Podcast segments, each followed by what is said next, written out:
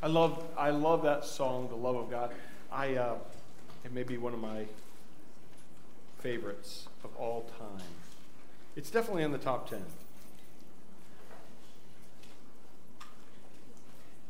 Well, it's uh, th- you guys are the diehards. If you came out today, you're the diehards. So I'll preach a little harder at you because you can take it because you're tough. I'm just kidding.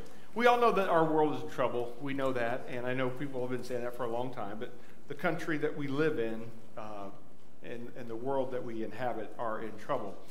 And, you know, a lot of the, uh, many of the well established institutions of this world have been, are being corrupted.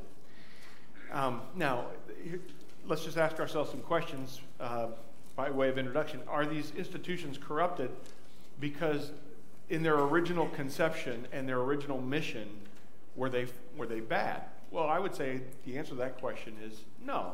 No, oftentimes, uh, when an institution is established and folks sit down, folks of good faith sit down and write out the mission statement, they, they have good intentions in mind. They want to help humanity. Uh, they are corrupted, I would argue, because of the people that are running them and leading them today. Colleges and universities, once founded to be places where ideas can be shared and debated, have transformed themselves in many situations and many occurrences. They've transformed themselves into four year experience centric places of both sexual and intellectual hedonism, where certain views are absolutely, positively not allowed.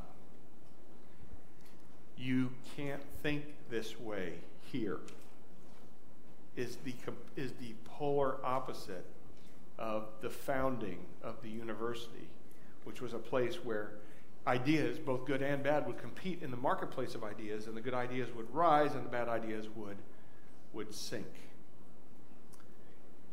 The founding and mission of these places were once good, but the people running them now, many, many, in many cases, have lost their way. Why? What's going on? Well, apparently, and I don't know if I'm right or wrong on this. I'm just pointing. I'm just pointing out an observation. But apparently, we're not building people any longer, or at least we're not building enough of them, who have conviction and values. People who would rather lose their job as to compromise the mission of the institution that they work in or lead. Apparently, we're not building people who value character over a job, a paycheck, or the fickle opinion of others. Why? Well, let's reverse engineer this thing for just a minute. Let's see if we can do this. We got here somehow. So let's talk for just a minute about, you know, raising up the next generation and how that's going.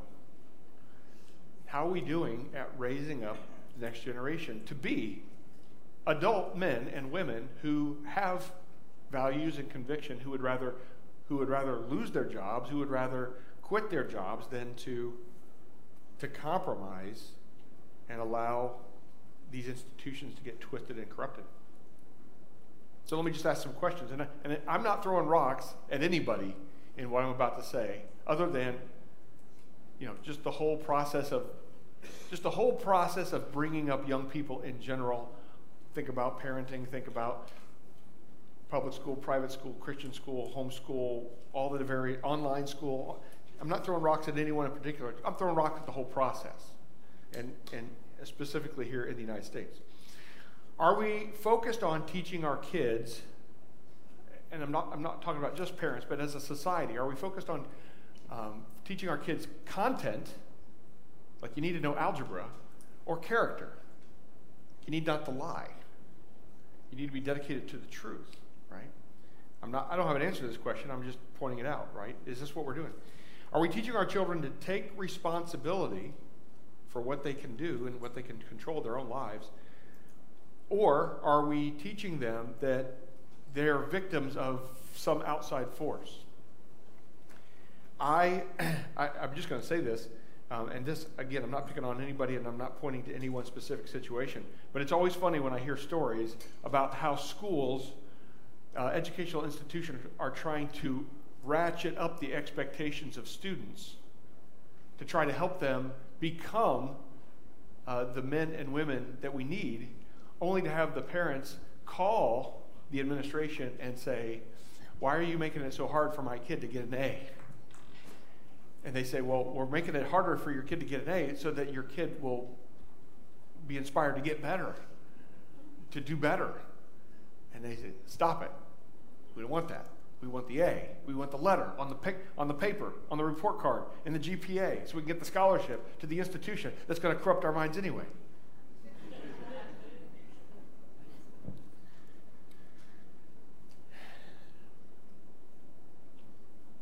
Are we teaching our young people that when they reach a certain age, we put a screen in their pocket with virtually no training and wisdom as to how to operate that screen wisely? I love technology. I love information. We live in the information age. But gosh, there's so many pitfalls to what we're doing, and we're not even thinking about it. If you want to think about it at a big picture level, I want you to think about a phone in a kid's pocket as you, as uh, we as adults, are letting the world in around our backs. They're just coming right around our backs into the right into the digital device in their hand. Um, so just take that for whatever it's worth. Are we teaching our kids that the worst thing that you can possibly do to another person is to offend them? I've never grown in my faith. Uh, let me. I'm, gonna, I'm not going to. I'm going to qualify that. I've rarely grown in my faith unless someone had the love in their heart to offend me. To say you're, you maybe you may need to reevaluate what you're doing here. And we're teaching our young people that offending someone is the worst that you can do. Are we teaching our young people tolerance of various lifestyles, some of which could be unbiblical, or celebration of such lifestyles? Um, tolerance is one thing. Tolerance just means that you're going to accept the person without, you know, doing them any harm. But celebration of those of, of certain lifestyles cannot happen with us because we are followers of Jesus Christ. We believe that what Jesus, the, the path that Jesus has asked us to walk in this life is the pathway to freedom and the, the good life, the blessed life, right? That's we're following Jesus because that's what he's offering, right? Not an easy life oftentimes, but, but the life that's good and rich and full, the life that leads to eternal life. And we, we, we lovingly want pe- other people to get on that, not to celebrate lifestyles that would drag them away from it. Are we, as a society, allowing our children to experience hardship, adversity, struggle, or are we plowing all of those things out from before them like a snowplow moves the snow so that they can have an easy life? Last one. Are we modeling character, virtue in our lives? Are we modeling that we are passionate about following in the way of Jesus Christ? I wonder about that sometimes. I wonder about that when so often some, some principle that's so easy to follow, like when you have an issue with somebody in the body, your, your job is to go to that person, not to me, to go to that person and deal with it. If we can't master that, what hope do we have for our children? Now, I don't want to be Debbie Downer uh, this morning. I, I simply want to disrupt your thinking a bit about how we're doing. Um, what, what, what, our, what would our report card be for how we're doing in bringing up the next generation? And is there a better way? Some background here Paul and Barnabas have split up. We covered that last week. Paul and Silas are now going in one direction, Barnabas and John Mark are going into another direction the camera, if you will, the spotlight in the book of Acts stays on Paul. It doesn't go with Barnabas, stays with Paul, probably because Luke wrote Acts and Luke um, either traveled along with Paul or uh, took a log of his, you know, was able to write down a documented log of his travels. his stated mission, Paul's stated mission, and Barnabas' stated mission is to go back and visit the churches that they had planted and see how they're doing and strengthen them. And that's what they are doing right now. So the big question that we're going to wrestle with today, because Paul is Paul and Silas are going to encounter this guy named Timothy. We're going to ask this question: How does Timothy serve as an example to us today? How does Timothy serve as an example of us today? Several things. Let's just get into them. Number one, your background should not hinder your ministry. Now, don't hear me say it doesn't matter what your background is, you can do whatever you want in ministry. That's not true, right? Uh, at Delaware Bible Church, we hold that men can be elders in the church and, and ladies, you cannot. Uh, we get that from 1 Timothy 3. It's not that we think less of ladies and more of men. We just see that God has laid out roles and we want to follow in what God has said. Um, I would argue every day and twice on Sunday that my wife is smarter than I am. Doesn't have anything to do with intelligence or capability. Um, it has to do with what God has said and, and figuring that He's right. But what, what, what I am saying, or what I think Timothy is demonstrating to us, is that if you have some, some things in your rearview mirror that may be mm, unappetizing, don't use that as an excuse to not serve the Lord. What was in Timothy's rearview mirror? Timothy is of a mixed home. He is the son of a Greek father and a Jewish mother. And uh, I can tell you, it's, you know, depending on what commentary you read, well, you're going to get a different view on what the complexities of that might be. Suffice it to say that, that mom and dad, to Timothy, mom and dad have a different understanding of how the world works, right? Greeks are polytheists who were really required to believe in the gods and go through ritual sacrifices whereby the gods received their due. Um, you risked very little if you were a Greek and you just kind of went through the motions of making the sacrifices and talking about the gods and, oh, we're having bad weather this, this year and the crops are failing. The gods must be angry at us. Oh, let's go make some more sacrifices and maybe the gods will, will be pleased. You get the idea. The Jews, on the other hand, were monotheists. They believed in one God and they believed that their God was the one true God and that they had, pro- they had promises from him that included a land and a people and a coming Messiah who Timothy and his mother believed was Jesus, the Christ. But that's what they believed, that, that they had a Messiah who would come and restore them and their relationship to God. Now, let me just tell you, as a guy myself who grew up in a mixed home, my dad's not a believer, my mom is a believer uh, it did cause me some confusion, especially in my adolescent years. Um, how am I supposed to look at life? Am I going to? I love my dad. Am I going to look at my dad, my life through my dad's perspective? I love my mom. Am I going to try to view life through mom's perspective? Because mom's perspective and dad's perspective completely different. It can be confusing. It can be bewildering, and uh, this is the this is the home that Timothy is growing up in. Now, depending on what kind of commentaries you read, you, you get a different feel for what might be going on culturally. In other words, um, the, uh, in our ministry and, and in, in life, there are people, let's just say, for example, that have um, one parent that's, for example, white and one parent that's black, right? And so, you know, how are they going to be viewed by our culture, by our society? Are they going to be viewed as you know, related more to, to black people or related more to white people? To white people, are they going to be considered black? To black people, are they going to be considered white? These are kind of some of the complexities of just the world we live in. Well, who is Timothy? Who is Timothy to the Jews, right? Some commentaries say that to the Jews, Timothy was a Gentile by virtue of his father, who was a Greek. But others say, no, in the Jewish culture, if your mother was a Jew and your father was a Greek, then you were considered Jewish because of your mother. I don't know why, but because of your mother, you were considered, you know, you, you came from a Jewish woman, you're a Jew. But to the Gentiles, what was Timothy? Was he a Jew to the Gentiles, or was he considered to be one of them? It's difficult to say, right? Uh, commentaries disagree uh, on that. Now, sometimes Timothy may have felt like he doesn't quite have a people of his own. He's not, he's not maybe fully Jewish, not fully Greek. And so maybe he struggled in that a bit. But you know what? I think that could have ended up being a blessing for him in, in various different ways. But a blessing to him to not invest. And, and this is something I think that's critical for us here today.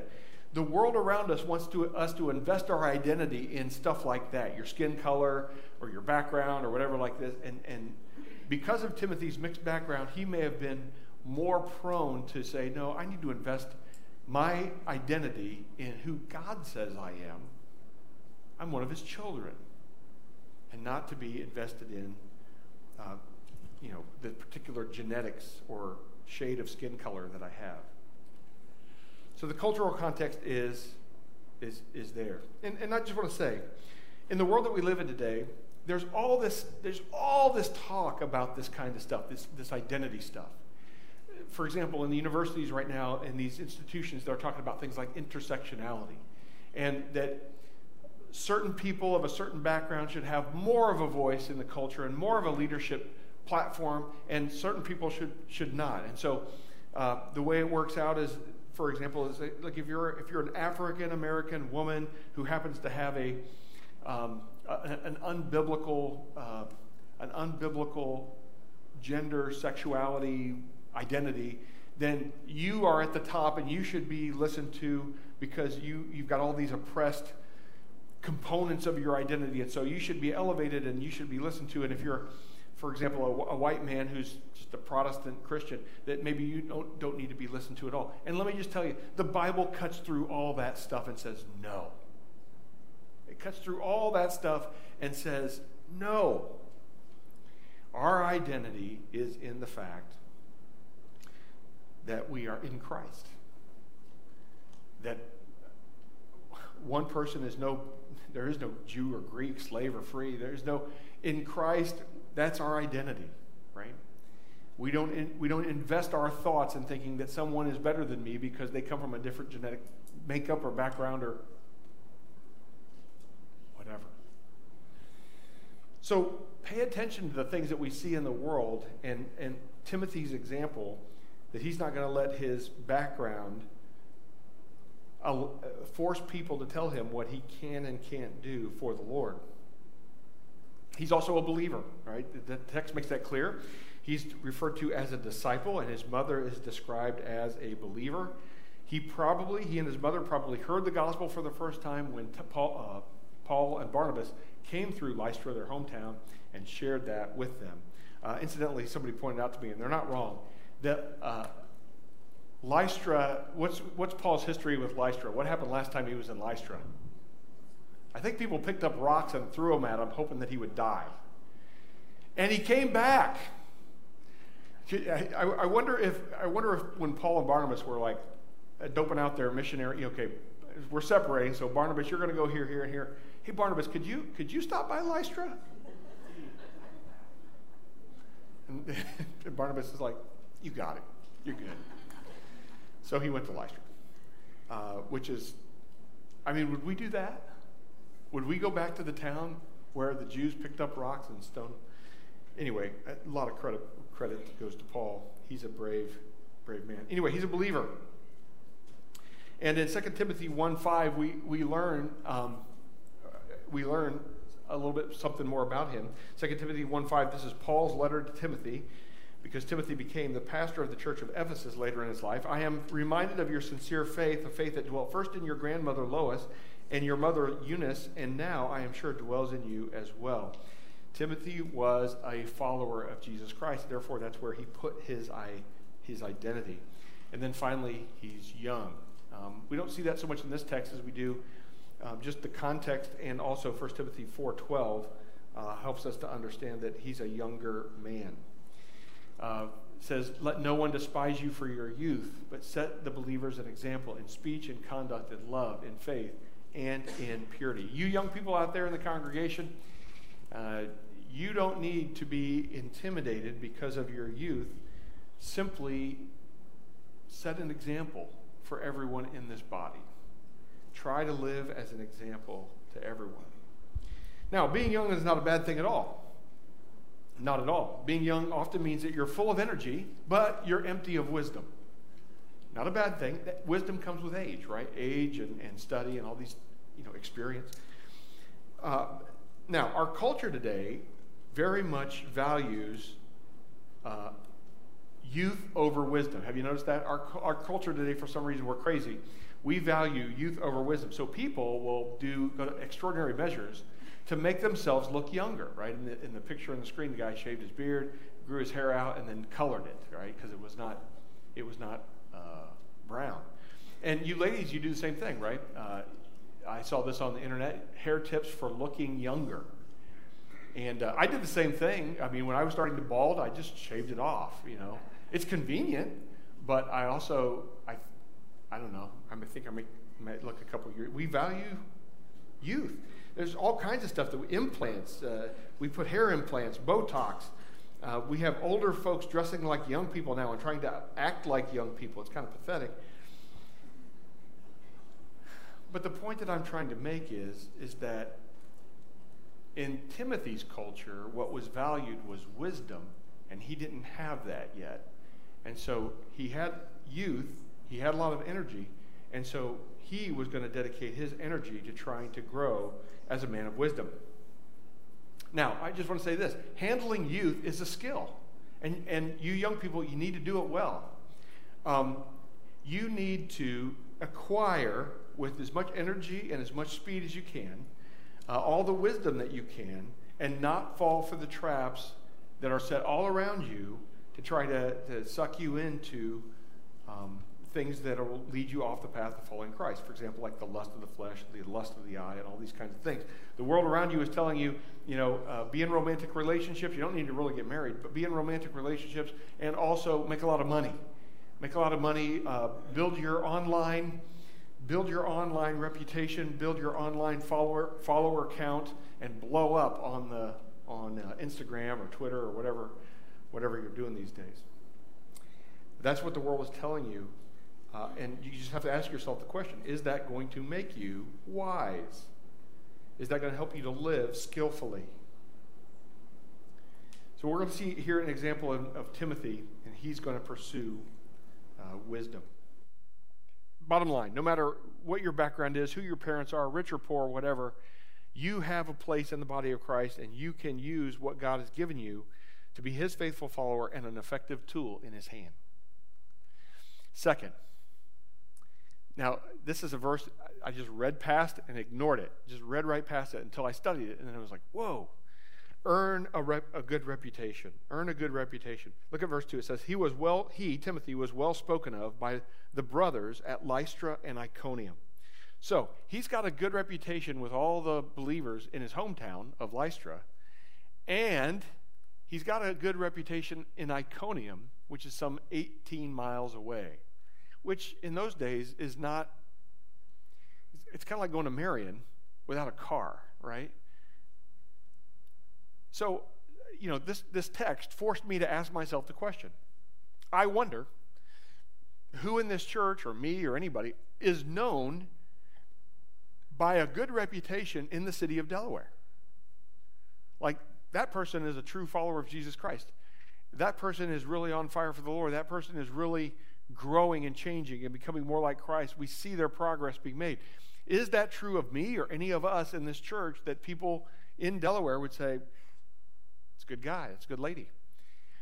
And then I thought, well, what about Marion? You know, that's about 20 miles away. Does anybody in Marion? And so then I, it forced me to think what kind of life is Timothy living that he's earned this kind of reputation? What would it take uh, for you today to have a good reputation like this amongst all the Christians in Delaware, amongst all the Christians in Marion, for example? Well, listen, it's not rocket science or at least the world thinks it's not rocket science on how to earn a good reputation among men. Just read like what how to win friends and influence people and apply all those principles to your life. You know, have a hearty handshake, be warm and friendly, direct eye contact, you know, all these kinds of things. Is that sufficient?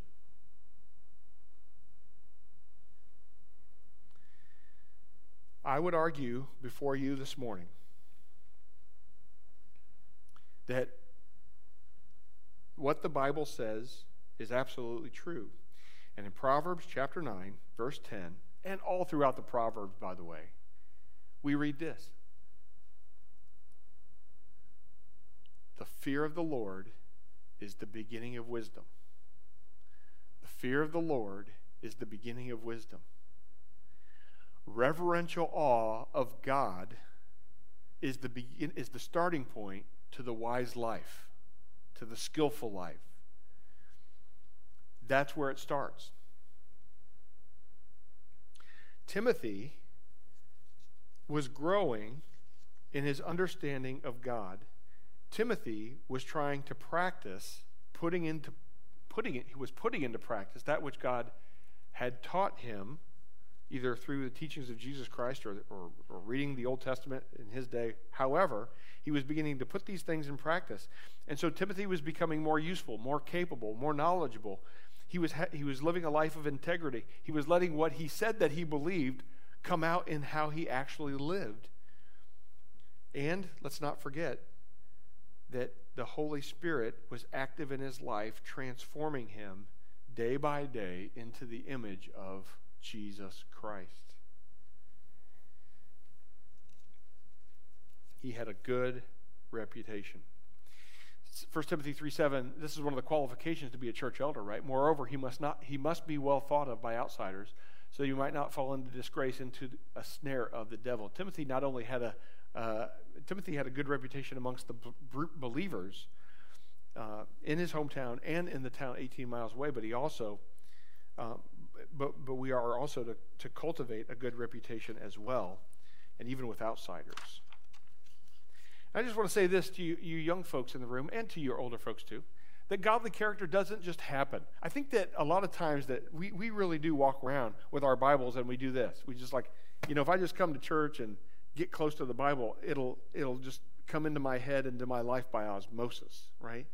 And it'll just it'll just seep in there and then it'll take hold.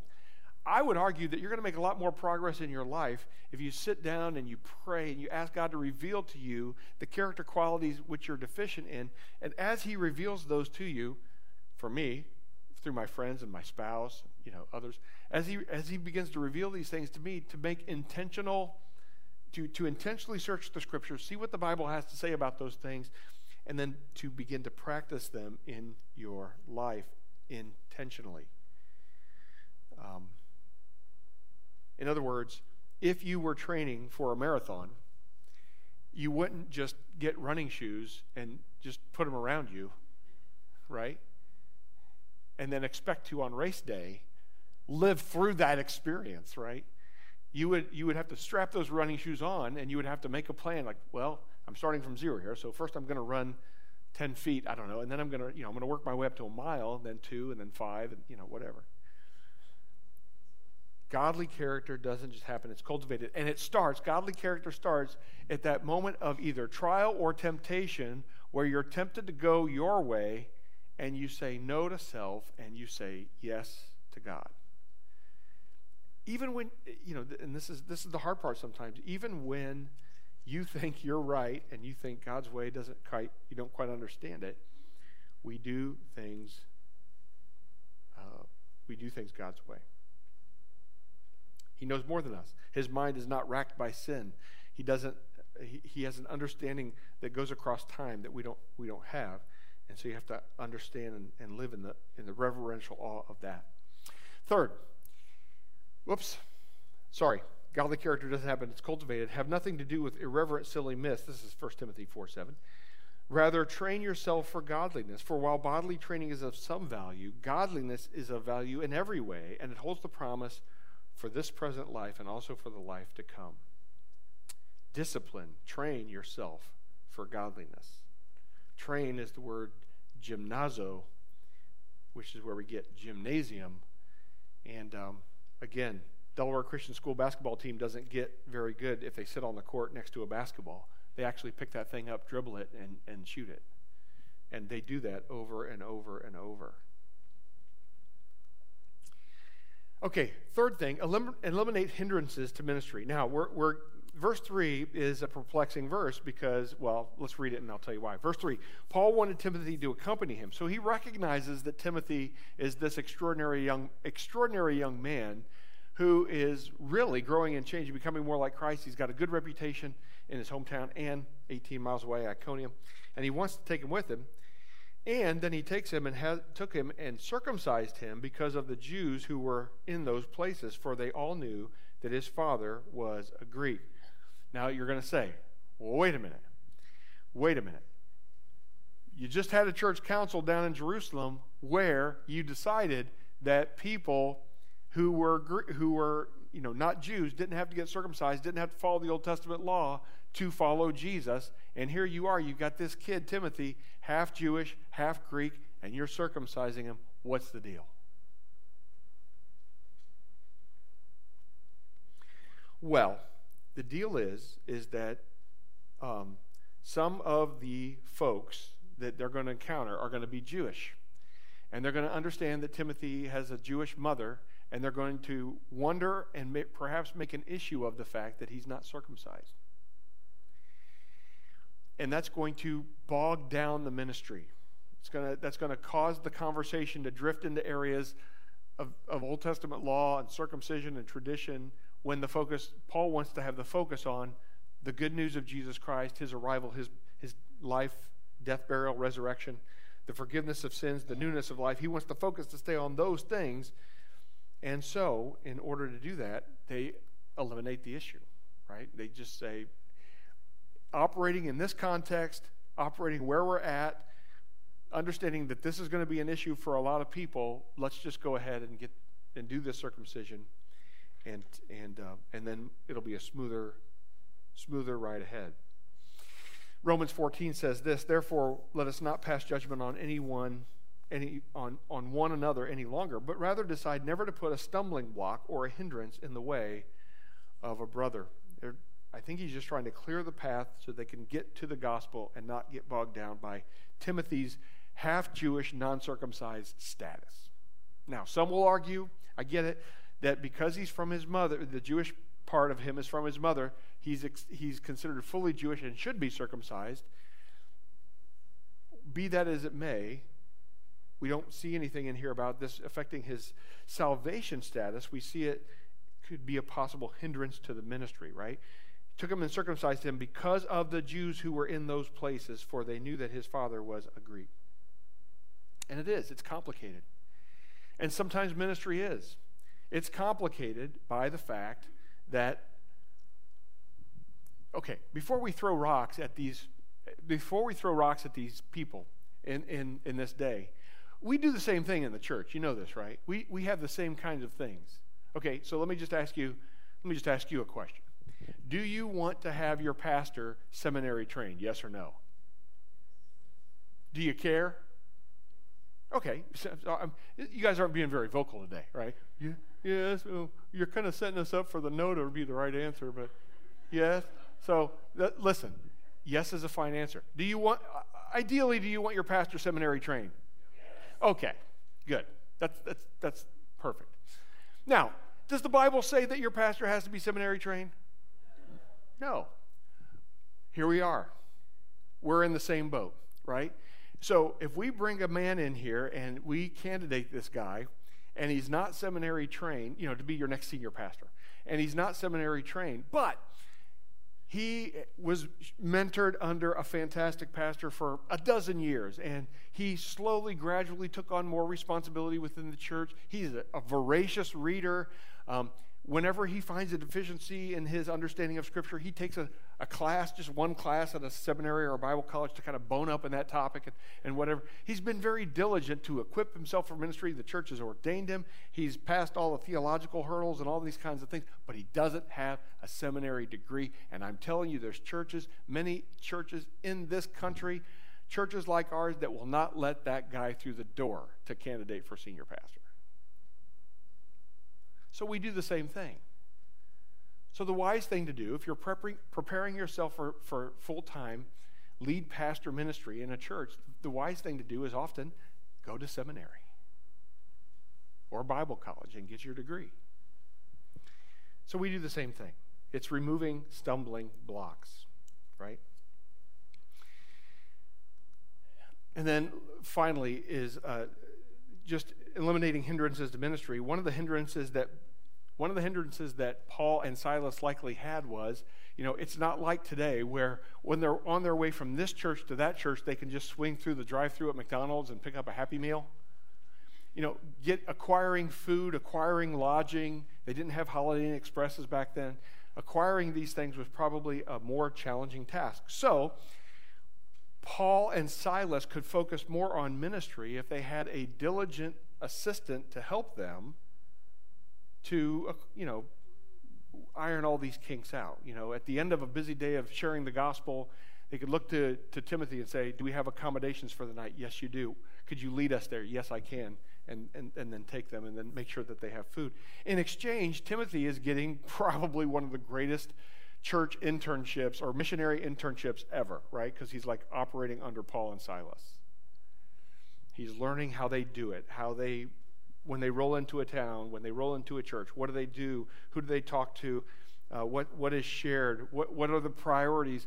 How do we equip the church? First, second, third, fourth, fifth. Timothy is absorbing all this. And as I said, later he's going to go on to be the pastor of the church at Ephesus. So these, these hindrances are being knocked down. Timothy is coming on board to help them with their ministry. And then finally, Last thing we see, observation we make, is that your goal should be fruitful ministry. Verses 4 and 5. As they went on their way through the cities, they delivered to them for observance the decision that had been reached by the apostles and the elders who were in Jerusalem. So the churches were strengthened in the faith and they increased in numbers daily. So a couple things here. They they they as they're circling back to these churches, they give them the report of what happened at the church, the Jerusalem council, so that the churches are now informed of how they should relate to non Jewish believers. And it's really cool because Paul is with them. He's from the church of Antioch. Silas is with them. He's from the church of Jerusalem. And so they can give a report representing, you know, both of the major churches that were there.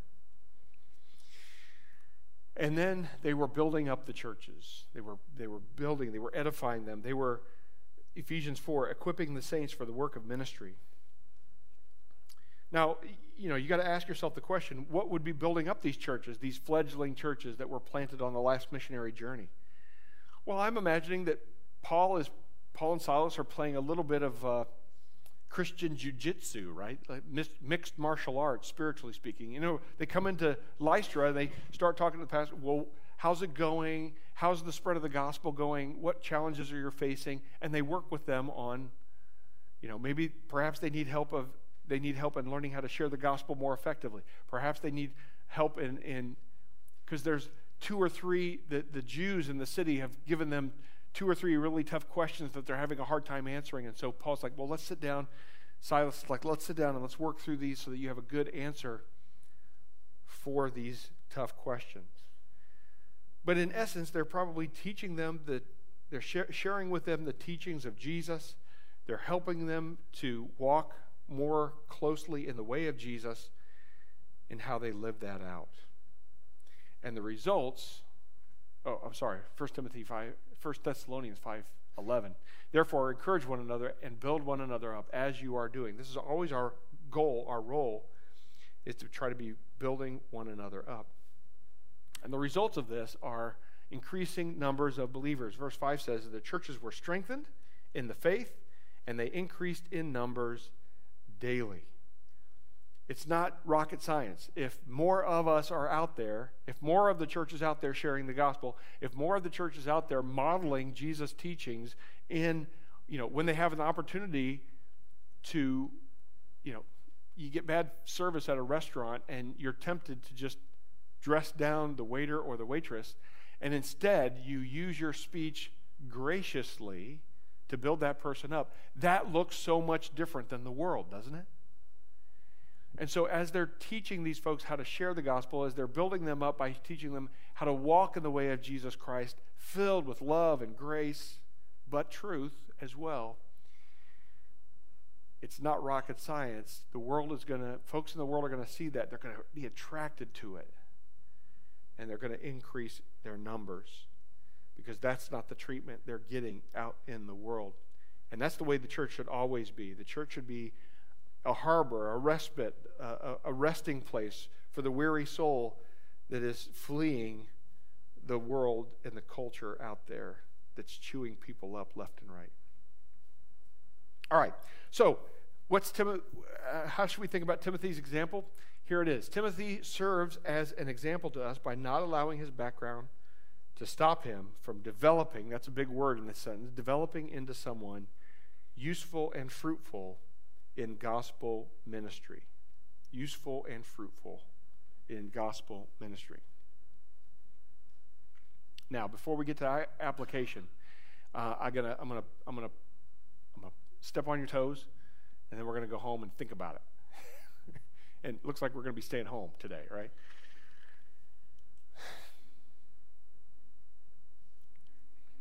I'm saying this out of love, and perhaps I'm saying this out of my own ineptitude as a pastor. But I'm just going to pick two topics that are big right now in our culture. If someone, to come, someone in the church were to come to you and they said, Look, I'm having a problem. I'm, I'm, I'm going through what the world would call an addiction. I have an unhealthy relationship with a substance, I have an unhealthy relationship with a behavior. I've got an addiction. I need help. Go. And they're looking at you. They've come to you. You're their friend. If you if your first thing to say is I'll pray for you, that's great. That should be your number one thing. I'll pray for you. But if after that you've got nothing to offer of substance, nothing from God's word, and a lifetime of, of learning, growing experience, and helping folks out, I'm telling you that's a skill you need to acquire. I'll help you, but that's a skill that you need to acquire. It, it, again, if some a friend of yours comes to you and they say, "Look, I, I, I'm having a hard time navigating life right now. I'm so depressed, what the world would call depressed. I, I, I have negative thoughts all the time. I can't seem to, to function in this world. I need some help." And praying for them is great. That's the number one thing that you should say. But after that, you've got nothing, no, nothing to offer from God's word. There's a whole field right there for you, a skill that you need to develop to be able to help them, help your friend, help your brother in Christ, your sister in Christ through that time. We need to become a church that, that acquires those kinds of skills to be able to function in the real world and to show people a different way of life.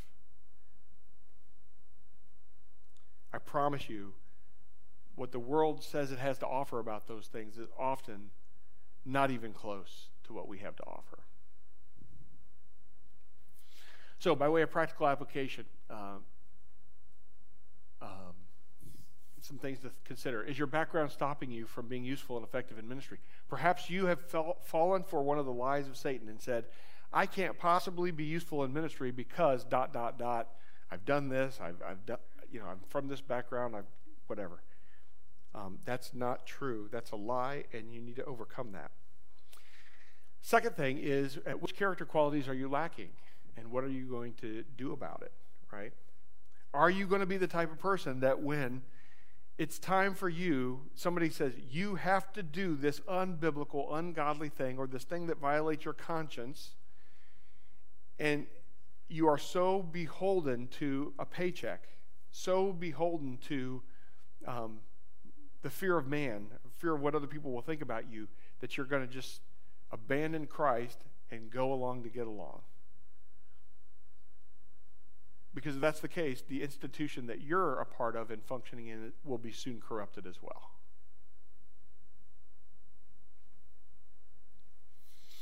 And then finally, what's hindering you from fruitful ministry now? What's hindering you from fruitful ministry now? Looking in the basket, not a lot of fruit in there. Why? Why? That'd be a good exercise, a good conversation to have between you and the Lord. Father, I thank you for the example of Timothy. Seemingly a young man who could probably have made an argument that, given his heritage, didn't have a lot to offer. But I think of a man like Timothy, half Jewish, half Greek, being placed in the lead pastor role after many years of ministry with Paul, being placed in the lead pastor role at Ephesus, a man who knew how to relate to Jewish people because his mother was Jewish, and knowing how to relate to Greek people because his father was Greek. Father, I just love the way that you can take situations where the world may call unfortunate and use those for incredible purposes. Father, uh, help us to think as we think about Timothy and as we think about what your word says about him, help us to strive to grow in our character, grow in our usefulness, our capabilities in ministry, so that we might be able to effectively be tools in your hand, whatever you, wherever you choose to place us. And Father, pray that as we do this, we'll be able to build up your church, not only in numbers, but also in our skills, in our ability to live wisely for you on this earth. We ask this in Jesus' name. Amen.